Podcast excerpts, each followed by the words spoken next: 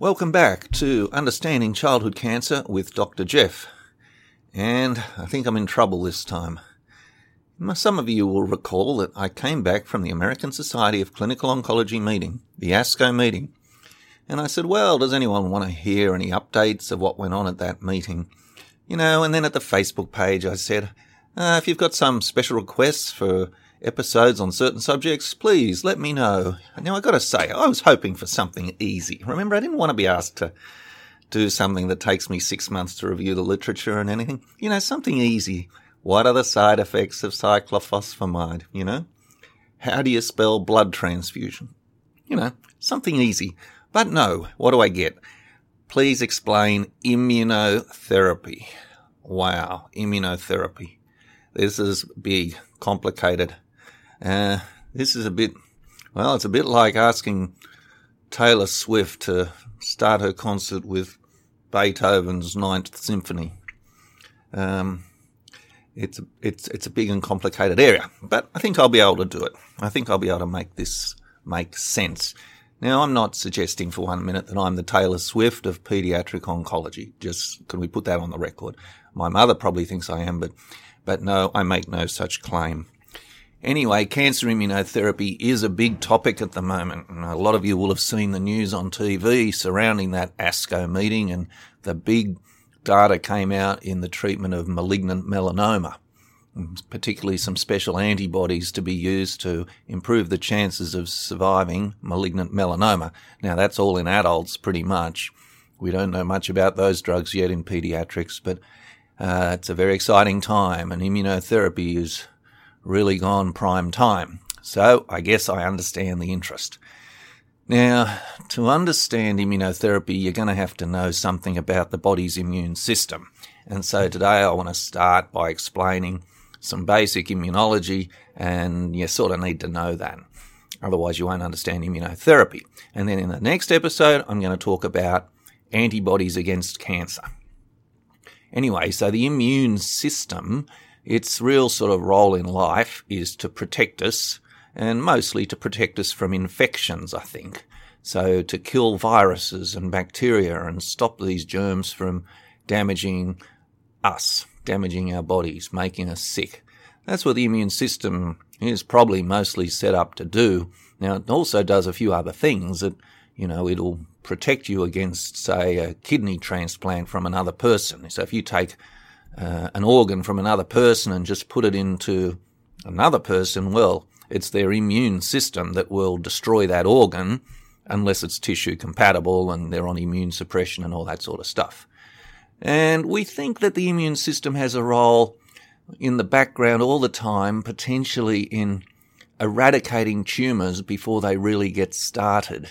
Yeah, so we think that there's this thing called tumor surveillance going on that the body's immune system is out there, and once the cell goes malignant, the immune system kills it. Now, how much evidence for that is debatable, and how much it's a reality, and how much it's really happening. This is something people talk about, and I've lost touch with that literature a little bit. I think we believe it's true, but how much it's true, not quite sure.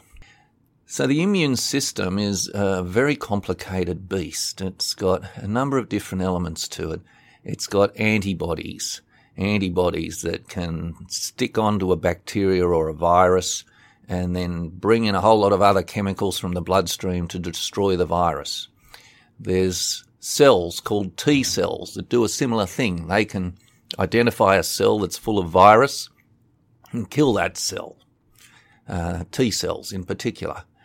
And then there's other elements of the immune system that are called antigen pre- presenting cells. Antigen presenting cells. They're the cells. So if you, you know, get a splinter in your leg and there's some bacteria on it, well, some cells around the splinter will grab hold of the germs and hold them up to the immune system in a special way so the immune system can see the bacteria in the right way to respond and then to come and kill the bacteria. And then you have all sorts of other controls to stop your immune system from attacking yourself. There are certain diseases called autoimmune diseases where our immune system is actually attacking ourselves. So rheumatoid arthritis, Uh, lupus. Have you ever heard of lupus? That's a condition where people have antibodies against themselves. So that's a failure of the immune system. It's got revved up too much. So it's a very complicated system, and immunologists, I gotta say, they tend to be very smart people and they understand all of this. Okay, but today, first off, I want to explain to you about antibodies because uh, antibodies end up being part of cancer immunotherapy. Okay, now suppose you got some blood from yourself, 10 mils of blood, and you put it in a tube and you sat it on the windowsill. Now, uh, when you come back the next day, the red blood cells will have sunk to the bottom of the tube, and sitting above the red blood cells will be this yellow liquid and that's called plasma or serum. Okay. Now, and that's full of all sorts of goodies. It's got salt in it, and potassium, and sugar, and calcium, and magnesium, and all sorts of chemicals. But in particular, it's got proteins in it. Okay, proteins. And proteins are just chemicals. They tend to be very big molecules, proteins. And there's different types of proteins in the serum and the plasma. So there's one protein called albumin. That's the main one. Don't worry about it today. It's very important, but don't worry about it today. But there's another family of proteins in there that are called immunoglobulins. Immunoglobulins, and they're part of the immune system. And it's within that immunoglobulins that we find these things called antibodies. Antibodies. So antibodies are in our bloodstream. Oh, they're elsewhere in the body too. They're in your intestine, they're in your lung, they're probably in your mouth and your nose. But anyway, the main ones to talk about today are the ones that are in the bloodstream, and they're proteins, and they are an important part of the immune system. And what you have is an antibody against chickenpox and you have an antibody against tetanus if you've been immunized, and you have an antibody against the cold virus, and you tend to have an antibody against all sorts of different things. Okay. When you're born, you haven't necessarily got all these antibodies of your own. When you're born, you have antibodies that you got from your mother. They came across the placenta before you were born, and so when you're born, you've got about four, five, six months worth of antibodies that you just got from your mother before you can start making your own antibodies and protect yourself. Let's take an example. This might make it simpler. You know, they say that if you've had chicken pox, you can't get it a second time. Yeah, that's what you hear. Most of the time it's true. Most people don't get chicken pox twice, but you technically can. Particularly if you're on chemotherapy, you can. Anyway. Now, if you um, have never had chickenpox, well, the first time the chickenpox virus gets into you and you probably inhale it through your lungs and it gets into your system, then you have an episode of chickenpox. You get fevers, you get spots, you feel sick, all of that happens. Now, in your body, you have a bunch of cells called B cells. B, B for Batman, B cells. B cells are what make the antibody.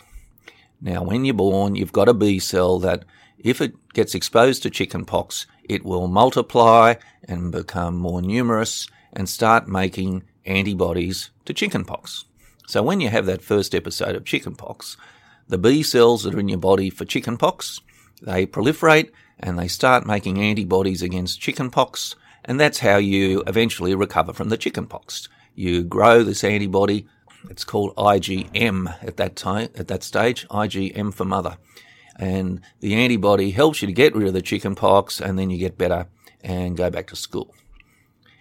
Now, the B cells persist though, and they continue to make antibodies against chickenpox. And mostly after the acute episode, they make something called IgG, immunoglobulin G. And that's the most common immunoglobulin in our bloodstream.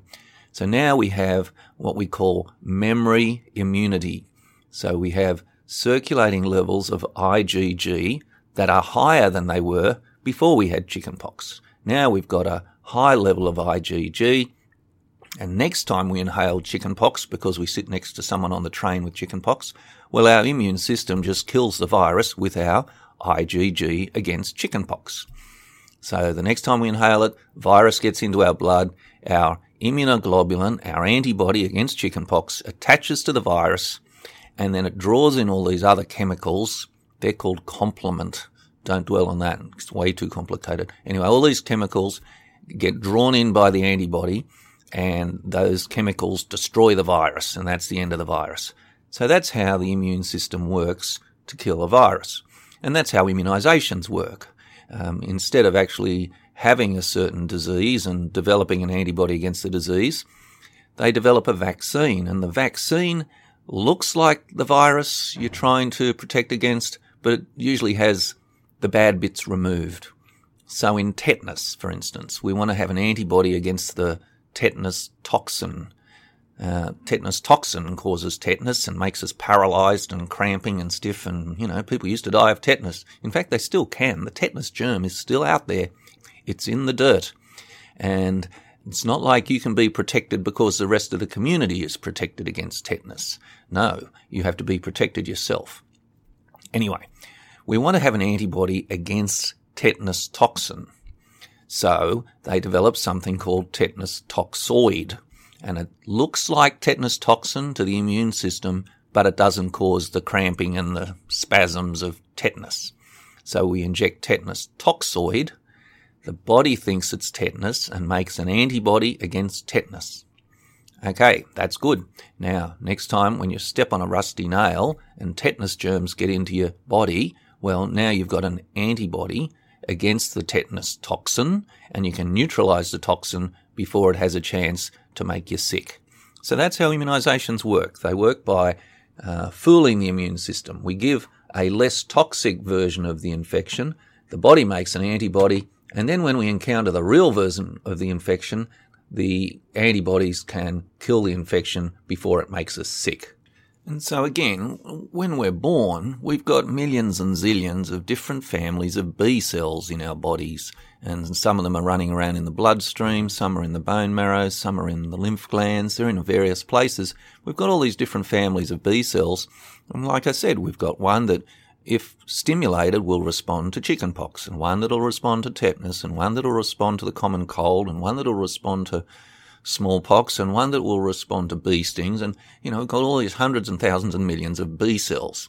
And once they are exposed to the particular target, then they proliferate, and then they go on making antibodies for years to come. And, you know, they make the antibody for years to come, but sometimes they stop producing the antibody at such high levels.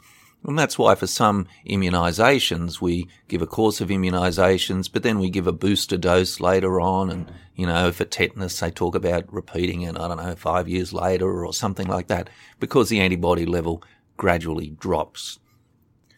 So you can see why it's an attractive thing to consider. Can we get antibodies that are targeted against cancer. Imagine if we had an anti-cancer antibody that could just circulate in our bloodstream and do what antibodies are meant to do. Bind onto the target and kill it. That'd be good, wouldn't it? And that's what I'll talk about in the next episode. But first, let me talk about the use of antibody therapy that we've been doing for decades in medicine, because we've been using it for decades First thing to mention, by the way, just a bit of terminology. If the antibody is directed against, say, chickenpox, well, then that means it's directed against the antigen chickenpox. So whatever the antibody is directed against is called the antigen. A-N-T-I-G-E-N. The antigen. So we have an antibody that binds to the antigen and then helps to get rid of it. And again, Antibodies are also called immunoglobulins, and most of the time we talk about immunoglobulin G, so IgG, but there's also an IgM. That's the one you get right at the time of having an infection. And there's one called IgA, that tends to be in body secretions. And then there's IgD and there's IgE, and IgE is the one that gets caught up in allergy a lot. Anyway, whole families of immunoglobulins. But when we get talking about cancer immunotherapy, most of the time we'll be talking about an immunoglobulin G class of antibody. And then, of course, there's IgG1, IgG2, IgG3, subclasses of IgG. But that's all getting beyond my pay grade. But we've been using antibody therapies for decades. Um, let me just think of a few I could tell you about. So, tetanus. Remember, I said that the tetanus germ is sitting out there in the dirt, ready to get into us and give us tetanus. Clostridium tetani, it's called. Now, ideally, you have the immunisation against tetanus toxin before you ever get exposed to the germ. Okay, and so then you've got the antibody, it'll kill the germ. Now, if you've never been immunised, or if you haven't had a booster immunisation, and then you tread on a rusty nail, then just giving an immunisation at that time might not work. So the immunisation takes a period of time to work, and you could get tetanus while you're waiting for it to work. So in those situations, we give patients a shot of tetanus antibodies. So not the vaccine. I mean, we give them the vaccine so that they'll develop their own antibody, but to cover them for that first several days in the acute episode, we give them a shot of tetanus immunoglobulin, TIG, big shot painful into the muscle, but that's the thing that'll get them out of trouble, protect them from tetanus in that acute period while they wait to develop their own antibody. What's another one? Um, you know, you've heard of uh, women who have a baby and their blood group is Rh negative. So I think it's about 15% of the population are Rh negative. So if a woman is Rh negative, so A negative or B negative or O negative, if they've got that negative, but if their baby is Rh positive, so A positive, B positive, O positive, well, at the time of birth, the mother can get exposed to the positive cells just in the birth process and then develop an antibody against Rh positive cells. Now that's okay with the first pregnancy, but the next time she has a baby, if that baby's Rh positive, then the mother's antibody will be harmful against the baby. So in these situations, for years, we've been giving the mother a dose of anti-D uh, antibodies at the time of birth. We give her a shot of anti-D, and that, that mops up the, the baby's red cells that have spilt into the mother and stops them from developing an immune response. So we've been giving anti-D for years. There's other ones. When children are exposed to chickenpox and they're on chemotherapy, we can give them a shot of antibodies against chickenpox. One's called zoster immune globulin. And that's only really in people who are on chemotherapy or immune suppressed. We don't give it to every child exposed to chickenpox. And a lot of those antibodies are obtained from blood donors. So people donate their blood, and people with high levels of antibodies against, say, chickenpox, they might particularly single them out and take their plasma and concentrate it and purify it and produce this chickenpox antibody shot that we can give. And then you can just get an infusion into a vein of just generalized antibodies, a whole pool of all the different antibodies. There are children that are born without B cell function. They don't make antibodies. Well, we can give them an infusion of antibodies that just sort of cover everything.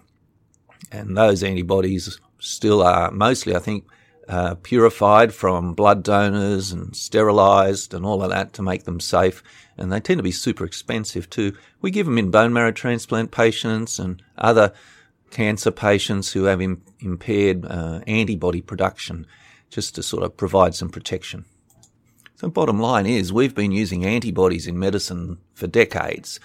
Now we're getting to the new technology of making custom antibodies against very specific targets and not extracting them from blood donors, but making them in the in the drug company factory, and um, that's got a lot of advantages. But that's it in a nutshell. That's what antibodies are. They're proteins, they're naturally occurring. We have gazillions of them circulating in our bloodstream, and each antibody is very specific for one particular target. So we'll have a you know, billions and billions of copies of the chickenpox antibody running around in our bloodstream or the tetanus antibody or the diphtheria antibody, provided we've been immunized against these things. And those antibodies are just sitting there waiting, and the time you get exposed to whatever the, the infection is, those antibodies can bind to it and kill it. So they're naturally occurring proteins and a vital part of our immune system. So in the next episode, I'm going to talk about, well, what about using these antibodies to target cancer? Can we do that? Will it work? And that's going to be interesting. Now, I'll leave it there. Remember, I've got a Facebook page, Understanding Childhood Cancer with Dr. Jeff. You can leave your comments there. Requests for special episodes. Again, nothing about specific patients, but, you know, on topics you want to hear about, let me know, and I'll see how I go. Leave other comments, or you can go to the iTunes store, give me some stars. I'll show them to my mother as well. Anyway, thank you for listening to Understanding Childhood Cancer with Dr. Jeff, and I'll talk to you next time. Bye now.